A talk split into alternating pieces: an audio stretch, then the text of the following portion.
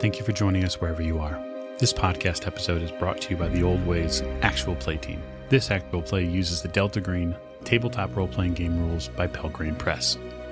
This actual play is performed by adults and in an adult setting. Listeners should know that this podcast may include mature language and themes. All content, including names, places, events, and etc., that may bear resemblance to entities living or dead, is strictly coincidental. And now, let's get on with the show. Uh, good evening. Thanks, Mike. Uh, my name is James, and I will be your handler for this evening and this um, foyer into Delta Green.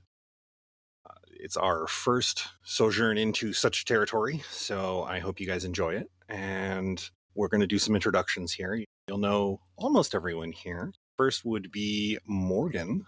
Hi, I'm Morgan. I play Cassandra Callahan. That is, yeah, that that that is all she will be able to say about this, and you guys will understand why quite soon. All right, and next up will be Silas. He is uh, new to the Old Ways podcast uh, vocally, um, but uh, he is a supporter. And uh, Silas, go ahead. Hello, this is Silas, a longtime listener, first time caller. I will be playing Nicholas Montgomery. Okay, and we come around to the end of the table, the proverbial end of the table, as we've never actually sat at a table, and of course, the everyone will recognize the dulcet tones of Jake. This is Jake, and I'm playing Julian Santos. And then, lastly, but definitely not leastly, you guys will, of course, all recognize uh, the man who is usually our keeper, Mike. Yeah, hi. Thanks for having me. I'm Mike, and I'll be playing Anthony Bartlett. Fantastic. All right. So let's just dive right into it because I don't know about you guys, but I've been really waiting for this to happen. Mike, I'm actually going to start with you. You wake up. You're not even 100% certain that could be the right term. You swim to the surface of consciousness, we'll put it that way. You've obviously been asleep before. I mean, who hasn't? But this doesn't feel the same. When you thoroughly wake up, your head is pounding, absolutely pounding. Your legs are, you don't want to say numb, but you have that pins and needles all the way up and down your leg. Sure. And you're upside down. What? Oh, what am, uh, look around at my surroundings. You are currently in the back seat of an SUV. It's dark, it's dusk, duskish. You are not entirely certain where you are at. In fact, the moment you try to grasp exactly, you know, try to remember where you're at, it's like squeezing a handful of sand. It literally slips through your fingers. There's nothing to grab onto. Okay, so is there a way to right myself at all? Do my feet feel uh, pinned down or trapped or held? not held as you are as you're starting to grasp where you are you are you are being held to the seat of the suv by your seatbelt thankfully has done its job you figure you could probably release it without problem it doesn't seem mangled or damaged or anything and the pins and needles in your legs seem to be coming from the fact that you're kind of dangling by the waist from the seatbelt and it seems to be cutting off some of the circulation to your legs so it feels like you might have been here for a little while Yeah, then I definitely want to get at least somewhat righted. The head pounding is probably due to blood circulation. So yeah, I try to get myself free. Okay. Takes a moment or two. You manage to wrestle the, buckle of your belt and it pops free. You immediately fall to the what used to be the roof of the SUV. Taking a moment to take stock, yeah, it you land kind of on your shoulder, so it absorbs. You don't fall very far, but still, um, it's unpleasant. You look around the inside of the SUV a little, trying to take stock of your situation, trying to right not only the upside down of your body, but the upside down of your head. There are three other people here one crumpled next to you, and two in the front seat, both being held in place by seatbelts. Okay. I'm going to ask a really weird question. Did the did the vehicle flip over? That's what it looks like. It looks like you were in an upside down SUV. Shit. Okay, so I immediately look at the other passengers. I try to get a, an eyeball on them. All right, which one are you looking towards first? I guess what seat am I in? Am I in the driver's seat, passenger seat, back? You are in back driver's side. Okay, so I'll look. Is there anyone in the back seat with me? There is. in the dimness of the dusk here, a gentleman is he's wearing a blue shirt, black pants, and he's kind of held in place by his seatbelt, and it looks like something else is attaching him to the handle of the inside of the door. Handcuffs? Looks like. Okay. All right. Uh, I'm going to reach over and try to get an idea whether or not he's got a pulse. Takes you a moment. You haven't done this for a little while. It's been since you had med training, but Okay. he's got a pulse. It's strong. It's steady. All right. Good, good, good. Where's the driver? Uh, driver is in the driver's seat right ahead of you. It's hard for you to see because of where you're at. You'd have to like kind of crane your head around or even crawl into the front seat a little bit, but you can see the person in the passenger seat. Okay. Um, so who's the occupant in the passenger seat? Gentleman with short brownish hair, looks like glasses because they're kind of hanging off of his face. Okay. Passed out, wearing a gray sweater. You can't really see his legs too well. Hmm. Yeah, everything's topsy turvy. My door, can I get to the handle on my door and, and get it open? Pretty easily. So I'm going to do that because I think the first thing that Anthony wants to do is he wants to extricate himself from the vehicle. A good idea. Okay, so you, after just a, a moment or two of wrestling with the door handle to reverse the mechanics of the door, and that you manage to open it. You crawl out. Ground is warm and sandy. Uh, you see scrub brush ahead of you. Okay. I'm going to, when I get out of the vehicle, I'm just going to take just two breaths at least to get righted, even if it's just being on all fours to try to steady myself before I try to stand up to try to stand up onto my feet. Absolutely. Okay, so you take a moment or two to right yourself internally as well as externally. While you're taking a moment, Morgan, or rather Cassandra, you manage to pull yourself out of the La Brea tar pit of unconsciousness and you hurt. There's something wet on your face and you are upside down. Okay. There's a cracked windshield in front of you, and outside you can see it looks to be about dusk. I am in the same. Well, there's um you look you look around, there is a person standing outside and there's somebody sitting in the passenger seat next to you upside down. And that's all you can see at the moment. Am I able to work my belt open? I'm assuming I'm still belted in. You are still belted in. The airbag hangs from the steering wheel, limp and cold. And I uh, is the person in the passenger seat alive? Are you checking for a pulse? Sure, I should. All right. Um, it it takes you a little while. At first, you're like, "Oh shit, I don't feel anything," and then after a few minutes, you're like, "Wait, no, other side under the ear." You do manage to get a very fluttery pulse, but it's there. He doesn't seem to be like he's dying or anything. That's good. Then I'm gonna work my belt open and um, try to exit the vehicle. Okay, Anthony, you hear a thud come from the SUV. Turn around. And Cassie, you let out an involuntary groan as your body hits the ground. Yeah. You can only see clearly out of one eye currently. You are noticing that whatever that wet is on your face is running in your left eye. I'm assuming it's blood. I reach my hand up to where the wetness is and I pull it back. There is blood on your face. Yeah, it looks like you've maybe hit your head on the steering wheel or something. I curse under my breath.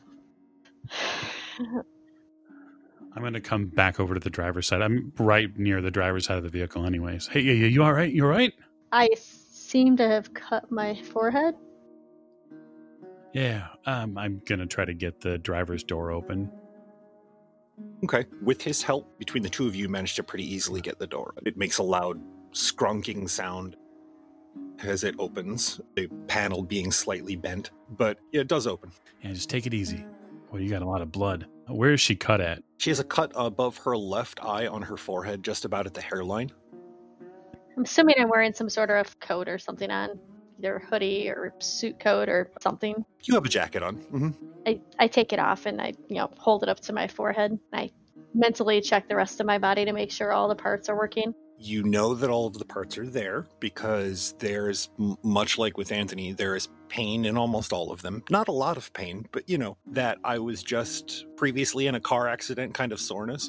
And if you don't know what that's like, then that's so awesome for you. It's a full body kind of, Achiness. yeah, almost like the flu. I kind of stretch a little bit and, oh man, that hurt. Yeah. Absolutely. I'm I'm going to double check her just to see if she's visually not falling over And once she seems steady enough, then I'm going to make my way around to the other side of the vehicle. Okay. She seems pretty steady. Cassie, aside from being shaky, you have a throbbing, pounding headache right now. You assume, of course, that it's probably from that goose egg on your forehead. Is there a first aid kit in the vehicle anywhere? You would have to look. Okay. We should probably get the other passengers out first. Anthony, you're taking one side of the vehicle, and Cassie, you're taking the other, and opening the back doors. I guess. Are you taking the passengers? Yeah. Front- I'm going to Okay. I'm going to front passenger. All right, I'll do the back passenger seat. I probably get around to that side of the vehicle, and when she joins me on that side of the vehicle, I'm going to say, "They were cuffed, so be be careful." Try to yank open the passenger door. I mean, at least they'll come out. I mean, Passenger door opens pretty easily, and with the sound of the passenger door opening, Nicholas, you are dragged out of the loving arms of Morpheus and back into the waking world. Your eyes feel like they've got sand on the inside of your eyelids. They've got that sandpapery feel, and you have a splitting, splitting headache. And much like the other two people that you are now standing near, you have an extreme sense of confusion as to where you are and who they are. What, what happened? Who, who, who are you? I don't even necessarily know if I'm talking to anyone in particular at this point. I, I start looking around. There's a vehicle. Was I driving? No, no. if he was, if he seems to be at least coming to consciousness, I'm going to physically help him out of the vehicle. Okay. Nicholas, this gentleman crouches down and starts helping you with your buckle. You don't know who he is, but he seems to be intent on helping you get safely out of the vehicle. Between you and him, you manage to drop down from your seat onto what used to be the roof of the vehicle. You can now easily get out of the vehicle, but before you do, make me a search roll real quick. So your your brains are still fairly rattled from whatever is going on right now. So you climb out of the vehicle with the assistance of this gentleman that just opened the door for you and find yourself now standing on the passenger side of a flipped over SUV. James, is he cut at all or uh, wounded? He doesn't seem to be, but he does he definitely has a bad case of Bambi legs. You can't tell if that's shock or if much like your legs, his legs are partially numb. Sure. I just put. I make sure that one of his hands goes to the frame of the car and say, "Just, just hang out of the car for a second. You look like you'll be all right." All right. Thanks. Cassie, you are on your side of the vehicle as you you see this unfold before you. You get to your door, the back seat, and what do you do? Is the passenger? He's out of the car. Not not the guy I'm helping, but Nicholas. He's out of the car. Correct. Mhm. Is that door still open? I I mean, because I'm going to climb back in the car. If that person's wearing handcuffs, we need to find the keys. Do I have any keys on me, or You pat yourself down. You do not find a set of keys. There are a set of keys still in the ignition of the SUV. is there any extra keys on that? This is just the car keys. Looks like it's just the keys that are in, currently stuck in the ignition. I poke my head out of the vehicle. Hey guys, do either of you have keys in your pocket? Remove the handcuffs on the guy back here so we can get him out of the car. I guess I'll check. Uh, as will I. Nicholas, you do not, but Anthony, you do find a pair of handcuff keys Okay. in your pocket. I stop for a second and think to myself when I feel the steel of the key, why do I have handcuff keys on me? It's a very good question. Can you say? After just a, a moment of thought, I walk over to that side of the vehicle and reach down and remove the handcuff. Jake, you are like packages in the back of a van, jostled awake. Oh, Somebody is doing something to your hands. Your legs have that pins and needles sensation. And you've been on, I assume, a partying bender or two in your time. in my time. You've woken up from those before with a vague, what did I do last night sensation. This trumps all of that. Oh, Niels, Dios, what? What? I start looking around. You are currently inverted, and someone is trying to unhandcuff you from the back seat of an what looks like a flipped over SUV. What do I uh, remember last? Thinking back, you remember getting to Las Vegas, but you don't know how long ago that was, and you're not sure what day it is now. Fucking Las Vegas. But you do know that you You don't have any recent memories. I will take my time, figure out what's going on before I make any rash moves. But I'm being unhandcuffed, right? Anthony, you are unhandcuffing him currently. Yeah. I will take a look at the person unhandcuffing me. You know, he was handcuffed for a reason. We should probably re-handcuff him. Yeah. I, I hand the handcuff key to the driver. There, you handcuff him. I go to the back of the vehicle. You go to the back of the vehicle. Okay. I want to see if there's anything in the trunk we can use a blanket, a first aid kit, etc. I will get to you in just one second. Morgan, what are you doing? I reach over and I re-handcuff Jake's character, since I don't actually know anybody's names yet. Okay. In fact, that dawns on you as you're handcuffing him. You are currently putting the handcuffs on a man whose name you do not know. You were handed the handcuffs by a man whose name you do not know. I, I look at Jake's character. Sorry, dude. You were already handcuffed. I, I'm just re-handcuffing you. We can figure it all out outside the vehicle. And then I pop out of the vehicle and open up the passenger door to help him get out. Yeah, yeah, no problem, lady. Lady? What? Lady? You land on the roof of the car, and with a little bit of assistance, she helps you scooch out into a standing position outside the SUV. Wh- When I land on the roof, let me look around. What's, what does it look like in the inside here? There are various things on the roof of the car. It looks like that they were set around the inside of the vehicle when it flipped over. There's a large duffel bag towards the back here.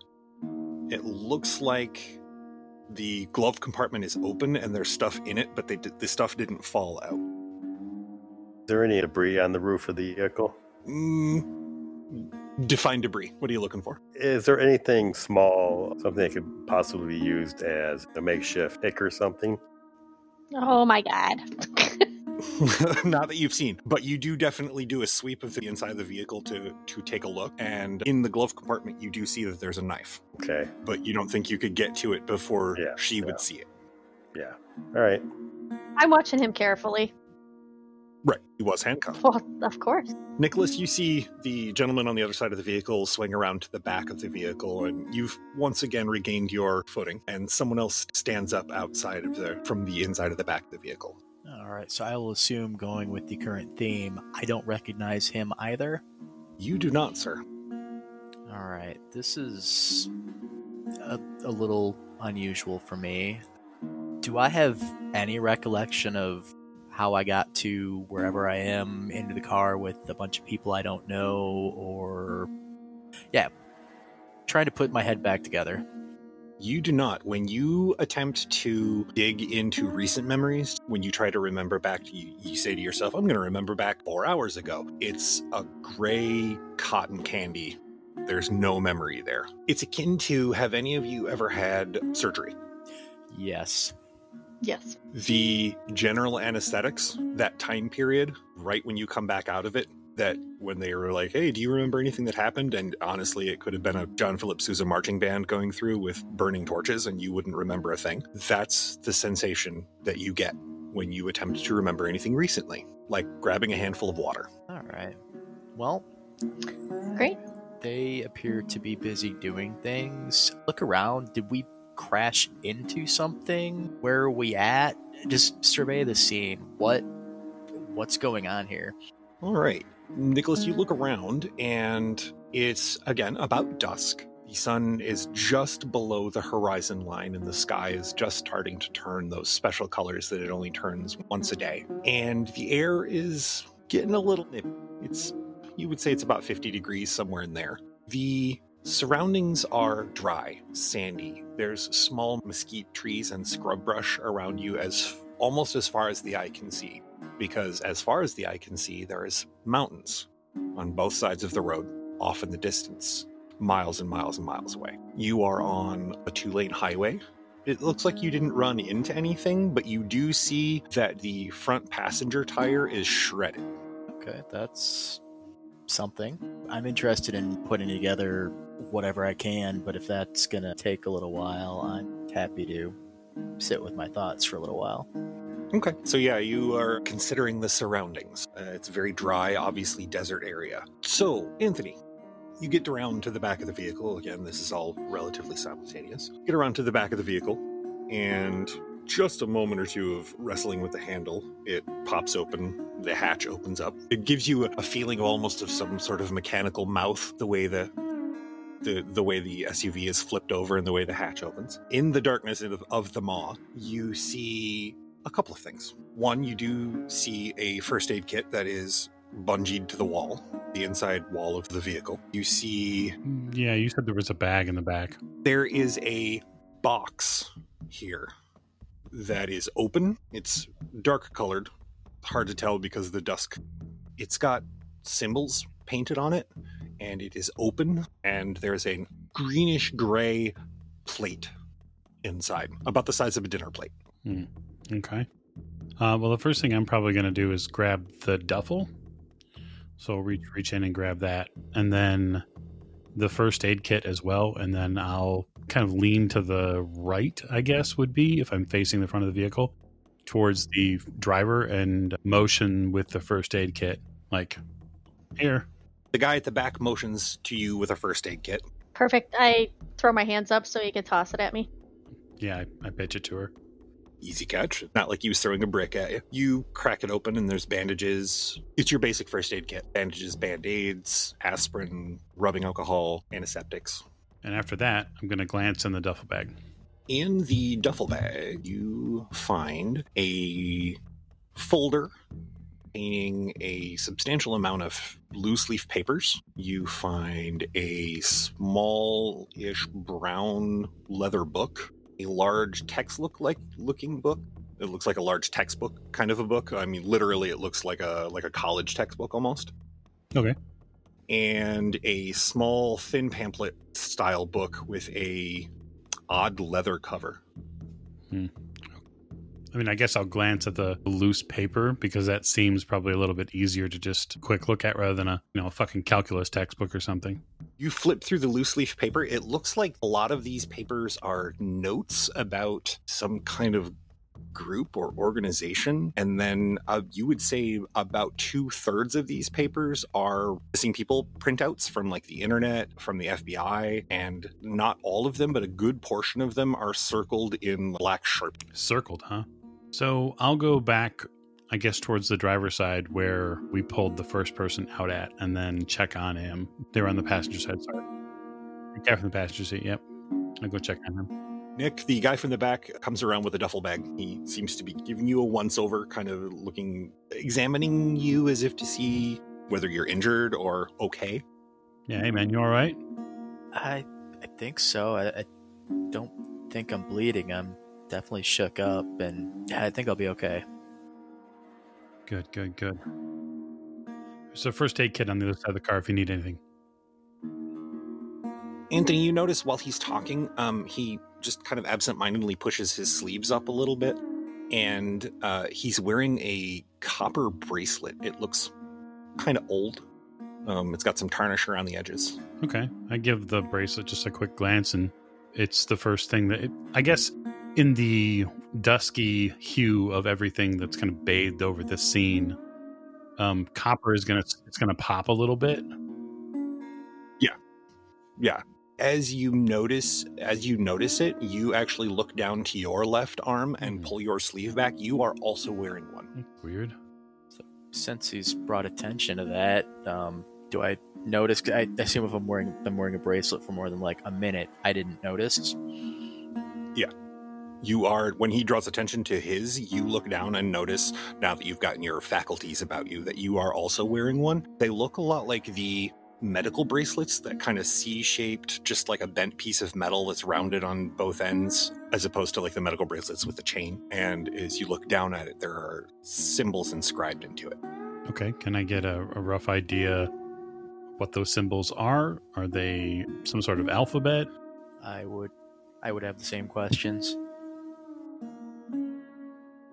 Mike, you look at them and you can make me an occult roll if you want to.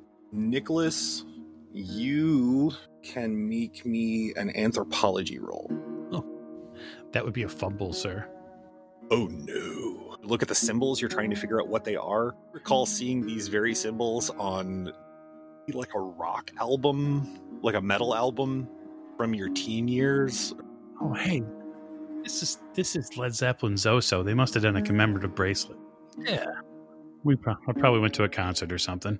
Right. Nicholas, you looking down at these, you have seen symbols like these before when you were in Europe, in the Ukraine. You traveled through, you spent about three months there on a study, and you remember seeing some symbols like this on that trip. Okay, but they are symbols, not necessarily a particular, well, I guess not for a particular current language. Doesn't seem to be a particular current language. If it is a language, it's not one that you have dealt with before. Can I take it off and more thoroughly inspect it? Sure. Yeah, you take it off and kind of look at it. It looks older. All of the edges are tarnished, and some of the lettering inside is slightly tarnished. It has that kind of greenish, weathered look to it. But the rest of it is copper. You notice, kind of odd, there's tarnish on the inside where it was in contact with your arm.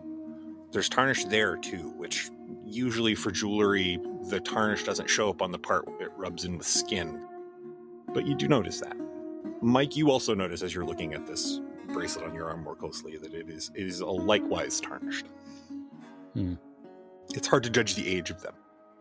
All right, I'm gonna step away from that side and go back towards the the driver and just on a lark see if she has one. Yeah, Cassie, he comes around the corner and he seems to be examining you specifically. Yes, she is wearing one. You see it, the the glint of the metal from underneath the sleeve of her coat. I hold up my arm and point to it, and then kind of get her attention. Do you know where we? Do you know where we got these?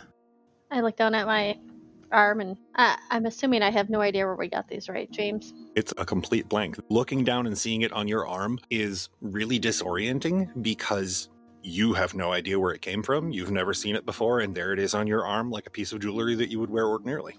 Okay. I look at Mike's character and I'm like, oh, I don't know you. What's your name? That's a good question, James. Do I remember who I am? You remember who you are. Yes, each of you remembers who you are. Okay, I It's in you remember who you are individually. sure sure. I uh, my name's Anthony. I'm Cassie. Do you, do you know why we were together? I mean, no, I've I've no, I can't remember why we're here or what we're doing here. But did she get something on the cut? Did she get that taken care of? Did you take care of your cut? Yeah, I would have used some rubbing alcohol. You don't see any three letter acronyms on the vehicle. Am I wearing something that identifies anything specifically How do you wear your badge? on my hip? The woman that's looking at you right at the moment is wearing a badge on her hip, a U.S. Marshal's badge. Mike, how do you wear your badge? Probably very similarly. And the guy who came around the front of the vehicle is also wearing a badge on his hip. They also both have pistol holsters. I'm assuming all three of us are wearing uh, are wearing guns. Just you and the guy you were talking to, Anthony. Can I identify what his badge is? Oh, yeah. You're wearing one very, very, very similar. Okay. So I look at Anthony and kind of point down to his badge. I believe we're on the same side.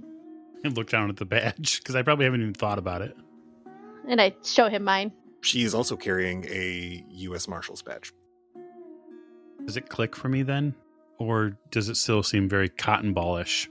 It's all still very cotton ball. You still have no idea who she is, but you do now know that she is apparently playing for the good guys. Right. I I just nod to her and say, "Okay." There's some paperwork and some books in back. Okay. I look at Jake's character and all right, Julian, why don't you just sit down right here and don't move? I'll be back to talk to you. And I go around the back of the car to go look, look at the books and stuff that are back there and the paperwork.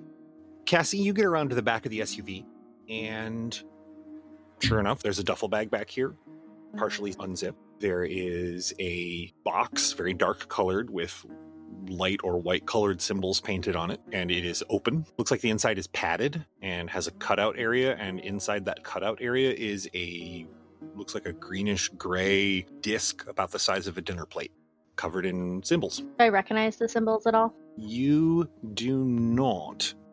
It's about 18 centimeters across. What does it look like the plate's made out of? It looks like it's made out of some sort of glazed clay or stone. Does the box have a top on it so I can close the top of it? It does. It's hinged, yes. All right, I go ahead and hinge it. All right, you go ahead and close it. I'm not gonna. You're not going to touch the plate itself?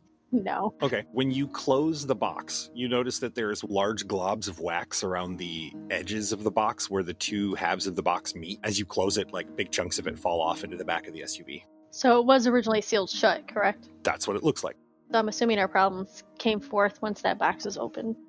All right, I'm gonna take a look at the file folder and, or actually the leather-bound pamphlet.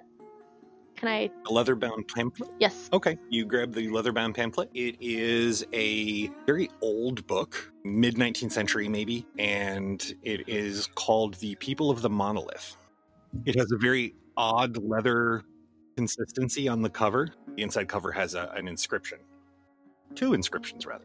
Can I read them? Oh, yeah. Okay. They're both signatures. What are the signatures? The first one says Carlisle, 19. Uh, the second one says O'Shea, 26. I feel a little version of deja vu from other places, but you know, my past life. My past. It's probably just whatever happened to you in the accident. All right, and what's in the pamphlet itself? It looks like an epic poem. It's getting a little dark to read. It looks like poetry. Okay, I put that back into the box. I didn't find anything noteworthy in that. What about the file folder? File folder, rifling through it, you find the first piece of paper that you come across. It looks like a prisoner transport form. what does it say? Looks like you are taking a prisoner to some place called Calipatria Prison in Southern California, at least according to this piece of paper. And who's the name of the prisoner? This is Julian Santos. And what is he charged with? It actually doesn't say. Give me a bureaucracy roll, actually. All right. Standing here in the middle of the desert and making a bureaucracy roll. Oh, I passed it. No, I didn't. Wait. Yeah, I passed it. 20% success. 20%? Okay. That in itself, the fact that there's no charges on here is a little suspect. Usually there's a list of charges when somebody is transferred to another state or even just transferred to another prison. So maybe a little, uh, somebody doesn't want us to know what this person did, or maybe this person didn't do anything at all. Honestly, what's going through your head right now, it could be either one. And you also notice that amongst the prisoner transport form at the bottom in the notes section, that his personal belongings are to be delivered to a separate place altogether. What place is that? Does it say? E EAFB. Do I know what that stands for? You could make me one more bureaucracy roll Okay. and impress me. I get another success. Another success? Well, how big of a success? What, what's the what's the point spread here? 23 under 38? Yeah. Okay. Well, well, you know that AFB usually means Air Force Base. That's the, usually the abbreviation for Air Force Base. So maybe Edwards Air Force Base? Okay. It's a pretty popular anagram for that, I wonder why his stuff would be going to Edwards Air Force Base. especially if he's going to a prison. Yep. I pocket that piece of paper, All right. put the rest back, and I go around the side of the vehicle to where a prisoner's at. Okay. She comes back around to the side of the vehicle next to Anthony and Julian, carrying a duffel bag. Yeah, so I've got a prisoner transport form for you, and I point at Julian. But it doesn't say what you did. Huh. But I do want to know why they're transporting your personal belongings to Edwards Air Force Base. I think I'll uh, plead the fifth. Okay. Then I'll be inclined to keep those cuffs on you. And yeah, I go throw the duffel on. I have the duffel, right? Mhm.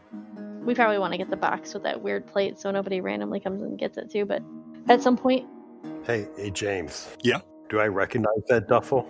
That duffel? Yeah. You do not recognize that duffel, actually. Okay. Yeah, that duffel is not ringing any sparks of familiarity at all, Hmm. Old or new. I guess I'll have to keep trying to figure out what's going on. Okay. So, Cassie, do you go around to the back of the SUV again? to go get the box? Yeah. Yeah, we probably should. Nicholas, you see her head back. What are you doing? So I've been watching a little bit, puzzling through mm-hmm. things. Is it clear to me that everybody is just as lost and confused as I am? From their countenance and the way they're handling themselves, you can say with your human intuition that, yeah, they are walking on eggshells, as it were. No one seems to know where they are or who the rest of you are. All right. So, well, at least two of them are in the general vicinity of each other. I'll head over there. Does either one of you know how we got here? To be honest, no idea. I just know that we're here. I look around. Wherever here is. Desert. Big old desert, mountains on both sides. As it's now getting on, not dark yet, but as that deeper dusk, there is some cloud cover. It doesn't look like it's obviously going to rain, but to the northeast, some of the clouds are lit from the bottom as if there was a city off that direction, but way, way off in the distance. There's a road here, obviously, right? There is. And looking up and down the road, one way goes off into darkness. Looking down the road the other direction, you do see there's a light down, you figure maybe a couple of miles, a fairly bright pink light. All right. Well, I think we ought to get on the move and get off this road. Just for my own mental reconstruction, there's no there's no other tire marks or evidence of another vehicle being here, right? Yeah, no, no, you don't see any other um, unexplained tire tracks or anything. Just looking at your vehicle, it looks like there was a massive blowout on the front passenger tire. This looks to be, again, in the gathering gloom, maybe a 2004 Ford SUV, so not a particularly new vehicle. It is upside down and in no good condition, All right. but no other vehicle, no. We gotta make a move here, Cassie, and get off this road. There's a light up ahead. Maybe we can find a gas station or something and make a call. I poke my head around the back of the car as I'm bringing the box up. Yeah, I, I agree. Um, give me just one second though, and I put down the box and I go around to the passenger side of the car. I want to clean out the glove box. Okay. Glove box is actually open. Inside, you find a sheathed combat knife Sweet. and a can of pepper spray. I grab both, and I, I'm assuming I'm wearing boots or something. I put the knife down in there. Mhm. Put the pepper spray in my pocket. Okay. There's no papers or anything in there. Just looks like papers for the vehicle, but nothing personal or anything other than that, no. It, doesn't say who the vehicle's registered to or anything. It does not. Okay. Is there anything else in the vehicle that we missed, like in the back seat or like something that might have fallen on the ground? You kind of go once over in the vehicle, kind of poking around real quick. You don't see anything else inside the vehicle. No, it looks like you guys have pretty much cleaned out the inside of this car, other than some dirt that looks like came in through the windows and such. Okay. I go back to the other side of the car. I look at the guy. I don't know his name. So I don't know you. Who are you? I'm Nick. You are? I'm Cassie, and these guys can introduce themselves. My character's probably just about six foot. I'm relatively well put together, although I'm not a hulking monster of a person. Uh, I've seem to have semi permanent five o'clock shadow, and yeah, I probably look like a cop. Yeah, that's true. I would say to this other gentleman, yeah, my name's Anthony, and you are? Nick is uh, not looking like a cop. Glasses, if you can tell in the coming gloom, maybe slightly graying hair might be setting on a little early. Bookish might be a nice, quick description. Okay. Yeah, that makes that makes sense with me. Jake, do you want to do your character? He's about average height, Hispanic of some type, mid 40s, like beard and mustache. That's about it. You gonna introduce yourself to to Silas's character? No. okay. Figures. Listen, I've been arrested before, and I owe you guys nothing. Nothing. Anything I tell you can just get me in more trouble. That's true. I can tell you nothing, It already has just gotten you into more trouble by not talking. right? You're looking guilty. A quick description on Cassie, since I already introduced myself to Nick. Cassie is about 30 years old. She is not super tall. She's probably 5'6", athletically built, obviously being in the U.S. Marshals. She's got auburn reddish hair, quite a bit of freckles on her face, with blue eyes, pretty attractive. She's got her hair up in a ponytail. She looks like she's all business, though. Just randomly take somebody's handcuffs off since they don't want to talk. Just for example, you guys have sized each other up, gotten first names at least. Who is carrying the duffel bag? Not it. That's fine. I'll carry the duffel bag. You deal with the prisoner. I, uh, Anthony hefts the duffel bag onto his shoulder. And then hey, Nick, would you be able to carry this box right here? Don't open it, Sure. please. It's not exceptionally heavy, right? You heft the box, it weighs about 20 pounds. Okay. I can carry it for a little while. It's not going to kill you to carry it, but it's not light. We can switch off if it hurts you. No, now that we're talking about moving stuff, um, I know I checked for keys early. Do I have anything in my pockets? You pat your pockets down. You have your wallet, and that's it. That's really odd. All right. Oh, you do have one other piece of paper in your pocket when you dig it out, and it's a bank receipt. Is it my bank receipt? It seems to be, yeah. Okay. Is it an exceptional bank receipt, or is it just a random? I pulled a hundred bucks out of the ATM kind of deal. Uh, Well, it looks like you pulled some cash out, but the bottom where it gives you the balance of your account, there is significantly more in your account than you remember having. That would not need to be an exceptional number for that to happen, but that's Right. The number that's in your account right now is large enough to have a comma. wow. I'll assume going with the, the rolling mm. theme. I have no idea how that happened. Correct. You have no idea. Okay. I will pack that back into my pocket. 'cause I don't even know right now. Right. You guys begin walking, I assume, Yeah, absolutely. towards this pink Yeah. light in the in the distance. I mean, we're in a desert in the middle of a road. It's only going to get progressively worse to just stay here. And you notice that the temperature has dropped by about four degrees since you've been out here. Assume we're not dressed for this particular weather. Getting a little chilly. You're wearing jackets, but they're pretty much just light jackets. So you guys begin to walk one foot after the other. The evening definitely draws to a close. The sun hides its face as it always does, and the rest of the heat of the day with it. It is getting darn right chilly out now. You can't see your breath exactly, but it's uncomfortable. Julian, you are especially uncomfortable because you are not wearing a jacket. You are wearing a long sleeve button up shirt and slacks. Mm-hmm. Right. You yourself are a little chilly. Nicholas, you also likewise. You're you're not exactly dressed for this, so you're a little chilly as well. You guys walk for about 40, 45 minutes, trudging along one footer after the other. Not only is it dark, but there's a breeze that blows through the scrub brush. You know it's just the night, but it sounds like there are whispers amongst the brush, a barely audible talking.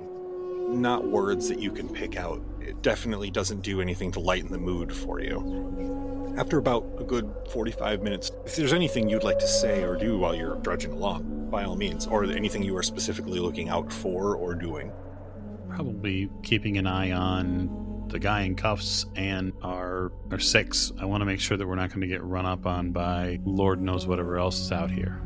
keeping an eye on your six, good call. You keep Julian ahead of you, I assume, so that you can see where he's at. Oh yeah, Julian, he's keeping you ahead of him. He hasn't, of course, pulled out a weapon or anything, but he's definitely keeping you in front. hmm for all I know, he could be a non-violent criminal, and we're moving him somewhere, or he could be in U.S. Marshals protective custody. Oh, he's not. We don't know that. You don't know that. I know. I got the prisoner transport form in my back pocket. He is not. So why are we transporting him? It doesn't say. There's no charges on the form. We were transporting him to Kelly Calipatria prison. That's where we were transporting him to, but there's no charges, which is a little fishy for my taste. Hmm. But that doesn't mean he is didn't do something wrong. But Oh, I'm not. Doesn't mean I did. doesn't mean you did. I understand. Yeah, Mike, you've done plenty of prisoner transport before, and you know that that's not something that they just leave off the bill, so to speak. No, but I don't feel comfortable taking cuffs off him yet. Do I see any street signs, like any road, like highway signs or anything? You have not passed one yet. This is pretty out in the boonies here, but you are getting close to light. So, to whatever this light is. And in fact, that pink light is joined, now that you can see it, by a couple of other dim lights. It looks like there's a small cluster of buildings ahead of you. Is there anything outside those buildings? You don't see any vehicles currently. Okay. I've got what hopefully is a meaningless question, but Sure. does this road look like a normal road out in the boonies in the United States, or maybe not? Yeah, this looks like a normal tarmac road in the US. Okay. It is kind of weathered and cracked, so it doesn't look like it sees a whole lot of use. And you guys have been out here for about 45 minutes now and have not seen another vehicle. Okay. Taking that into account. Just want to double check. Sure. There are deserts in other places in the world, and Oh, absolutely. I have no idea where I'm at. Right, have roads. It's a viable question. After walking for about 45 minutes, you do enter the vicinity of the buildings. It is officially dark. The darkness gives way to some light coming from buildings. It looks like on your left a large building called, it looks like a, a souvenir shop of some sort. It's closed as it's currently after dark. It's called The What Spot, as in W H A T, with lots of question marks all over the front. It looks like curios, souvenirs, knickknacks. Anyone who's traveled in the Southwest knows that these places are aplenty. On the other side of the road, opposite that, there is a teal building that actually says diner on the top. Mm. It looks like it was designed to look like it was built in the 1950s. I'll put it that way. And attached to this building is a smaller beige building with uh, an awning that's producing most of the light that you can see. It looks like a gas station attached to this diner. So it's kind of one long building. And then to the south, you see an L shaped building that's the source of the pink, which is it looks like a motel. Hard to see what it's called from where you guys are at, but yeah, you do see a motel there. Uh, civilization, at least. Seems to be. That's what you call this. That's better than sitting on the desert road. Does the diner look open? It sure does. Maybe we should go talk to the people inside the diner. Get to a phone. Yeah. Maybe something neat. So who's going into the diner? Everybody? Yeah. I would think all of us. Now I'll stay outside. No, I don't think so. No, y- you're going inside. So you head into the diner. The inside of the diner is a wonderful homage to the 1950s. Okay, James, is it an homage to the 1950s or has it just not been uh, redecorated since the 1950s? That is a very good question and hard to tell. You can see a long steel counter. The floor is linoleum, that kind of a beige. And to answer your question, it looks like it hasn't been upkept long, long time. So it may have been built in the 50s and just not been kept up since then. Or it may have been built in the 70s during the 50s craze and not kept up since then, but it doesn't look recent, that's for sure. Um, woman looks up from a magazine. Sit wherever you guys would like. I'll be over in a minute. You got a phone around here, ma'am? I do, but it don't work right now. Happens all the time. Sorry. Hey, can you tell us what town we're in? No, this ain't a town. Oh, okay. Just a little fly speck. Tecopa, California. That's where you're at. She kind of chuckles, gets up from her stool, and starts walking over. She grabs a pot of coffee on the way. Coffee for you guys? Yeah, absolutely. Please. She looks to the other two of you, Yeah, I'll take some. Yes, please. grabs four mugs, saunters over. She looks to be about 30, 32, long black hair pulled into a ponytail. Ready smile. She puts the coffee cups down in front of you, pours three fourths of the way in each one, leaving you room for cream and sugar. She's been doing this for a while. She puts the pot down in front of you guys. Here, just pour yourself. Thank you much. I pour the coffee. Try to get folks situated. Want anything to eat? Yeah, you, you got any pie? Ah, I do have some pie left. What kind are you looking for? I got apple, cherry, blueberry, pumpkin, banana cream. I'd be happy to take a piece of your best cherry pie. Coming right up. Piece of cherry pie. How about you three? Actually, I'll take blueberry, please. Blueberry it is. I'll take a sandwich. BLT. Good choice. Anything with bacon. She jots it down on the pad. She looks over at Nick. Man for you, sugar? Uh, do you have a menu? She reaches behind the counter and grabs one blindly, hands it to you. Sure. Breakfast anytime. Flip through the menu and pick something with eggs and toast. All right. There's a truck driver special, as they call it. Three pieces of toast, three eggs, three pieces of bacon. I'll probably eat about half that, but why not? She says, All right. Grabs the menu and saunters back towards the kitchen area. All right, so no phone. We can check over at the motel. So none of us have cell phones on us. Are you doing your cell phone check? Julian does not have a cell phone. Nick does not have a cell phone. Anthony, you have a phone, Oh, but the screen is cracked. It looks very broken. looks like it happened in the accident. Cassie, you have a phone in your back pocket. It is not cracked, but it is dead. Like it will need to be recharged. That figures. I'm sure I don't have a charger with me either. Not that you've seen, but it looks like it's just a USB C, so it's, you'd have to hunt down a charger cord and plug it in. Okay, so what's the game plan? I'm assuming we'd go over to the motel and check that out, see if they have a phone. yeah. Try to make contact with uh, whoever who, who we can, get some idea of how far we are out, and then get get a car. Yeah. We definitely need a vehicle. I'm I'm going to take a look at the paperwork while we're sipping coffee and try to get a better idea of what's happened to date and then any background on our prisoner transfer. You take a look at the paperwork. This is definitely a prisoner transport form for uh, one Julian Santos to be delivered to a Calipatria prison in Southern California. Doesn't say what he was charged with. It does say he, he was apprehended in Las Vegas, Nevada. I kind of thumb through the file a little bit and shake my head a couple of times, but get through it uh, with an idea of the situation and then put the papers back in, in the folder. Looks like the rest of the papers that you're flipping through, there's some paperwork that looks like it has pictures of that gray green plate that's in the box. There's a lot of pictures of missing people, and some of them are circled in Sharpie, like I mentioned. There's some pictures of various people, reconnaissance pictures, like they were taken taken from secret. Hmm, okay. When I flip through the pictures, do I recognize anybody in those pictures? Let me have an int roll. Sure. While he's doing that, is there a TV or anything on in here? There is a TV up in the corner, yeah, that's uh, currently playing. Yes, Uh, what's it playing? it's playing the news. No, I'm going to see if what I can see on the news if there's anything of interest. It looks like current news stories for December 27th. The last date that you can remember clearly is probably about November 15th, November 16th, somewhere in there. So I've lost about a month and a half. That's what it feels like, yes. Huh. And that intelligence roll is uh, 40 under 70. 40 under 70? Okay, awesome. One of the pictures, you do recognize Julian in it, and he looks like he is talking to someone, but the picture is not clear as to who the someone he's talking to is. You just see the person is wearing a suit. He's kind of three quarters back to the camera, and it looks like he moved while the photograph was being taken because his head and shoulder part is a blur. But it looks like they're doing some sort of clandestine deal. I passed that picture to Cassie. Okay. Take a look. I'm assuming I recognize Julian in the photo. Oh yeah, yeah.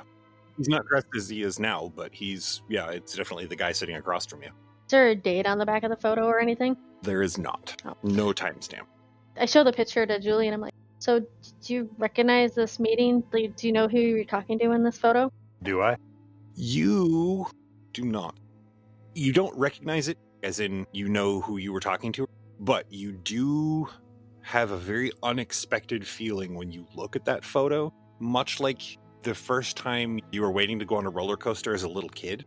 That definite uneasy anticipation of what's about to happen. Hmm. That feeling bubbles up in your stomach a little bit when you look at that photo. You're not sure why. No, no, I don't recognize that. Anyone who wants to make a human intelligent roll may attempt to do so now. Unless, Jake, you're attempting to hide any discomfort you're feeling. Oh, Well, of course I am. Same. I would. I got a 93 over 65. I totally failed that roll. You. Yeah. Yeah, 7 under 60. 7 under 60? Okay. Oh, I, I rolled the wrong thing. My bad. Jake, make me, a persuade roll, then. We'll call it persuade. If you're trying to hide your disgust at seeing that photo. Oh, I fumbled. You fumbled. I fumbled. That's what it said. I like that. I like that sound. No, I don't like that sound. Maybe I like it. Uh, No, I failed. Silas doesn't catch it. Morgan, you do not catch it. Yes, it's a fumble. You catch what you think is maybe a sneer on Julian's face. Maybe he does know and he's proud of it or he's amused by it. You definitely saw a sneer. Anthony, with a seven, you definitely note a moment of unease before he quickly tries to tuck that unease away. You can tell it takes him a moment to do so, and he has to make a conscious effort to not look disgusted, afraid. Sure. You're not sure what the since not sure what the emotion is. Okay. Good to know. The waitress comes back over, puts the food down in front of you, puts your two slices of pie, sandwich, and a breakfast down in front of each of you. Here you go, guys. Kind of leans back against the counter again and does that pinching of the bridge of the nose and rubbing her eyes a little. Will there be anything else for you? Uh, not yet. The motel across the way there. Any recommendation on it? Oh, nice place. Yeah, the Sundowner Inn. It's a nice place. Patty runs it. She eats over here all the time. Of course, you know, no surprise there. Well, you're the only game in town, right? She's kind of smiled. Yeah, absolutely. It's a clean place. Definitely good for a weary motorist. That is definitely yes. All right. Well, appreciate it. Thank you. Uh, maybe a little more coffee. She tops off your cup. Enjoy the pie. Thank you. She walks back over to the other end of the counter to give you guys some room to eat. Are we just sitting in a booth? How are we sitting? I assumed you guys were in a booth. Right. I'm assuming I'm sitting next to Julian. I take out the keys and nod over to him so I can do his handcuffs so he can eat like a normal person. Oh, that's real nice of you. As I take off the handcuffs, I have you note I, I carry a gun and I have a large knife in my boot. Jeez. You just got a sandwich, right? Okay, I take his silverware. Julian, he, he calmly reaches across the table and takes your knife and fork away. What, don't you trust me? No, no, not right now. but I got to be honest. I'm trying to figure out what you're doing here. And I look at Silas's character. You and me both. I seem to have figured out why the three of you are here, but I don't see where I fit in. There's a couple of books in that duffel bag. Maybe take a look at them. You look like a guy that likes to read. Wow. Sure. so, I'm not necessarily looking to do a thorough investigation, but I've spent some quality time with this box over the last hour. Yes, you have. Is there anything noteworthy about it, or is it just a box? Okay. As you are carrying this box, one of the things that you happen to note is that the symbols on it are definitely European and they're pretty old. If you had a little more information to do some research, you could probably nail down where they're from. And you know that that plate that's inside this box is a lot heavier than it should be for its size. What else are you investigating about said box?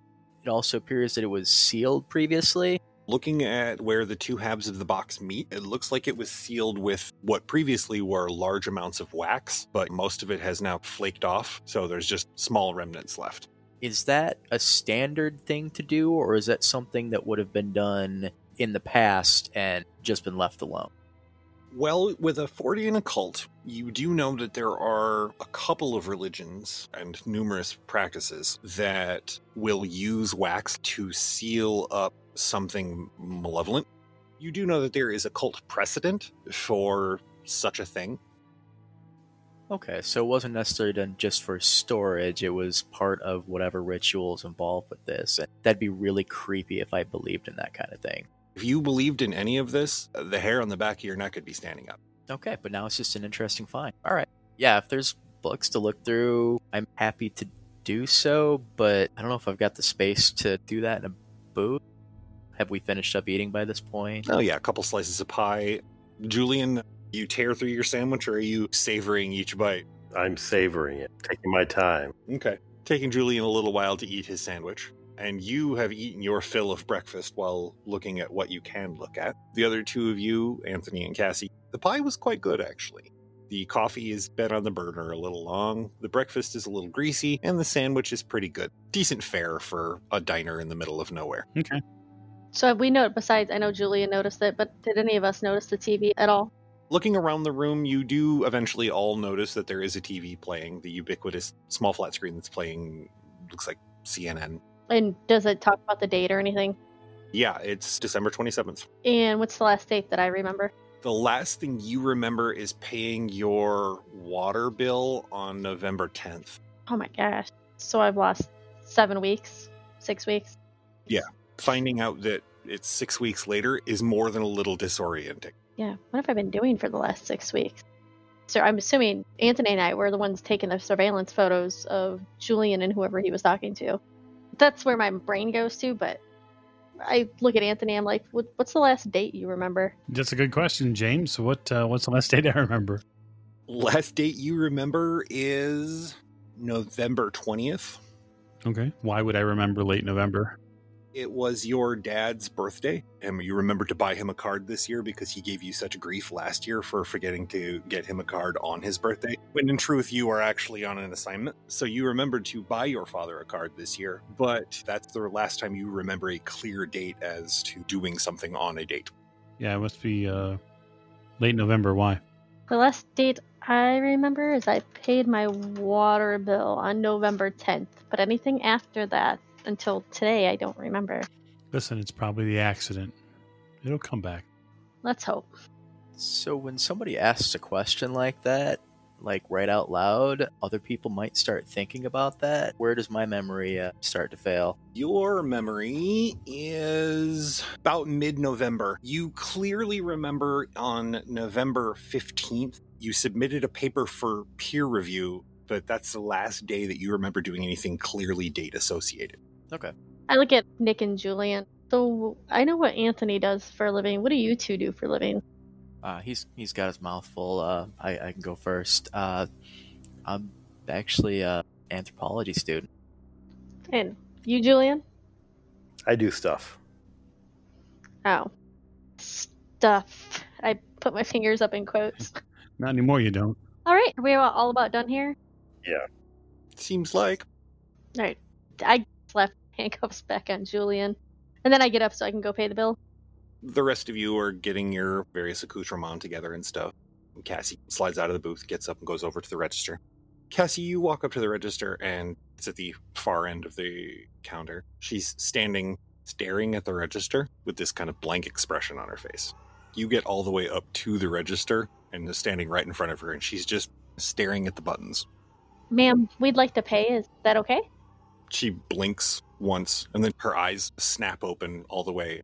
I'm I'm sorry. I must have been who must have been zoning out or something. I- uh, I'm sorry. Did you want to pay?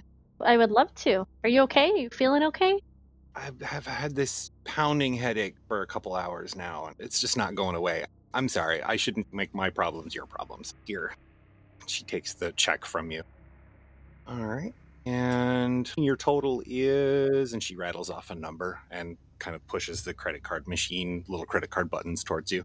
I reach in my back pocket. I hopefully have a wallet or something back there. You still have a wallet. Yep. Oh, good. I pull out my debit card and use that in the credit card machine. It takes a long, long time to certify. Oh, uh, the I'm sorry, the credit card machine actually isn't going to work. The phone line is down. Um, do you have cash? She crinkles her face up. I look in my wallet. I'm assuming I have at least some cash. You have a little bit of cash, yeah. I mean, you've got enough to cover the bill. I hand that over to make sure I include, you know, a pretty nice tip on there as well. That almost cleans you out of cash. She takes it. All right, and your change is. Go ahead and keep the change. You're fine. Oh, thank you. She puts it in her apron, pats her apron, and then goes back to looking at the keys on the keyboard and rub the bridge of her nose. I- look at her a little bit cons- with concern on my face, but I uh, turn around and go back to my group. The other three of you, as she's over there paying the bill, I assume you get up, get your stuff. Uh, doing anything in particular? Nah, we'll probably just meet her at the door. Jake, are you also meeting, or are you having to be dragged kicking, screaming out of the restaurant? No, I guess I'll be meeting. I'll turn to Silas's character. Anthropology, huh? Yeah. Hmm. It's odd that they would send an anthropology student on a prisoner transfer. I am not disagreeing with you. You guys step out into the chill evening air again and head over across the street to the pink light of the Sundowner Inn Motel. The small building in the front is the check in office. It is built in a very 1950s way with a small awning and a big pink neon sign that has a palm tree on it, which is ironic because you haven't seen a palm tree since you've gotten here. Hmm. The door has a open sign on it. There's a woman inside behind a desk. You can see it through the windows. Evening, ma'am. She looks up. Welcome to the Sundowner Inn. She stands up. We had a car accident up the road. We were looking to find a phone. The diner's phone lines are down, evidently. Oh, yeah, that's that's the same line we use. I don't think it's gonna work. They usually get it fixed within a couple hours, though. Is anyone hurt? I can. I mean, I, I could try. No, we're, we're all right for now. What are the rates here like? They're actually pretty reasonable. She goes over the paperwork with you.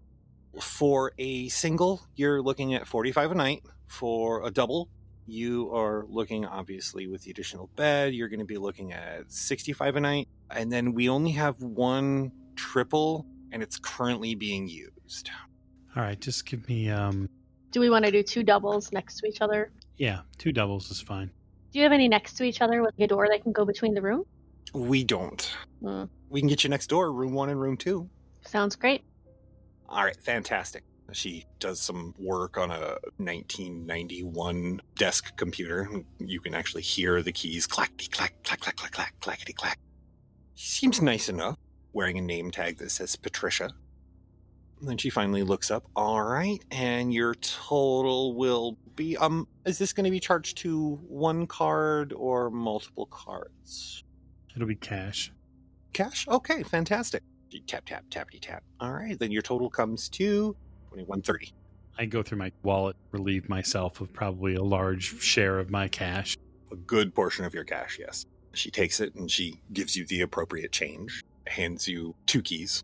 Room that has literally R1 and R2 on it. Make sure you get a receipt. Just sign here, please. Thank you. All right. And it's going to be room one and room two as you exit the building. It'll be on the south end. All right. Thanks. I take the keys, Absolutely. head towards the motel. You guys head down to the rooms. Room one and two, you can see on the map there. Who gets room one? Who gets room two? I'll take room two and I'll take custody of Jake's character and give the other key to Cassie. He hands you the key to room one. It says R1 on it. You enter your rooms. Uh, Here is a, a sage green carpet with uh, slightly darker green blankets on the beds. The beds are double sized. You know, it's a fairly nice sized bed for each of you. There is a smaller room here, which you would assume is the bathroom, and a dresser that butts up against it, facing the door that you walked in. There's a window on the back and a window on the front all in all, it's a pretty comfortable little room. Great. Did Nicholas follow me in here? Nicholas, are you hanging out in the parking lot? I assume that is my accommodations for the evening, so I will follow. You enter room two. Anthony and Julian, you enter room one. Are you just dropping your stuff off and heading up to room two? Or are you guys basically bedding down for a little while and rubbing the tootsies using the bathroom? Which, by the way, most of you have at this point. I think break time is this is the perfect time for it. You plop down on the bed. Julian, what are you doing? I will take a really good look around the room. Pretty nice little place. Has a very SoCal, Malibu, 50s pseudo tropical feel to it. Yeah, I've, I'm sure I've spent worse nights in worse places. So Oh, definitely. You spend long nights in worse places. Actually, you both have. This isn't a terrible room. There's no one dead under the mattress that we know of yet. that you know of yet, as you haven't flipped the mattresses up. This is a perfect place for you guys to rest. So you bed down, looking over at a what you assume to be a convicted criminal in your room. Nicholas, are you digging into the books at all when you get into the room? Unless I am completely overcome with the need to sleep, I'd take a look at them. First thought, and are these my books? Did I bring them, or are these somebody else's books? you don't recognize any of the books or the paperwork that's in here. There's the small, thin book of poetry. There's the small leather bound book that's held shut with a rubber band. When you take the rubber band off and look inside of it, it looks like a journal. And the textbook like book that looks like it's a translation book, a guide to language, perhaps. From into which languages? Slovak or Russian, Ukrainian, that area. Looking at some of the other things, is anything else written in said languages or not? digging into the duffel bag at the bottom, you do find a piece of folded up leather that is covered in writings, and the writing is difficult to discern because it's extremely old, but it does look to be written in a very, very early version of Ukrainian. So that's interesting for all sorts of reasons. Assuming there were no interruptions, I would absolutely love to take some time and try to figure out what that is and what it's all about. So, what are you digging into first before we wrap up tonight? Which which book or resource? Let's start with the most recent and sort through that that piece of leather with old old old writing on it. Make me an anthropology roll. Okay, nothing you recognize, but maybe with more research. I'm going to go ahead and bring this to a close tonight. I want to thank everyone for listening. I hope you enjoyed yourself in uh, Act One of our investigation here. We hope you guys will join us next time.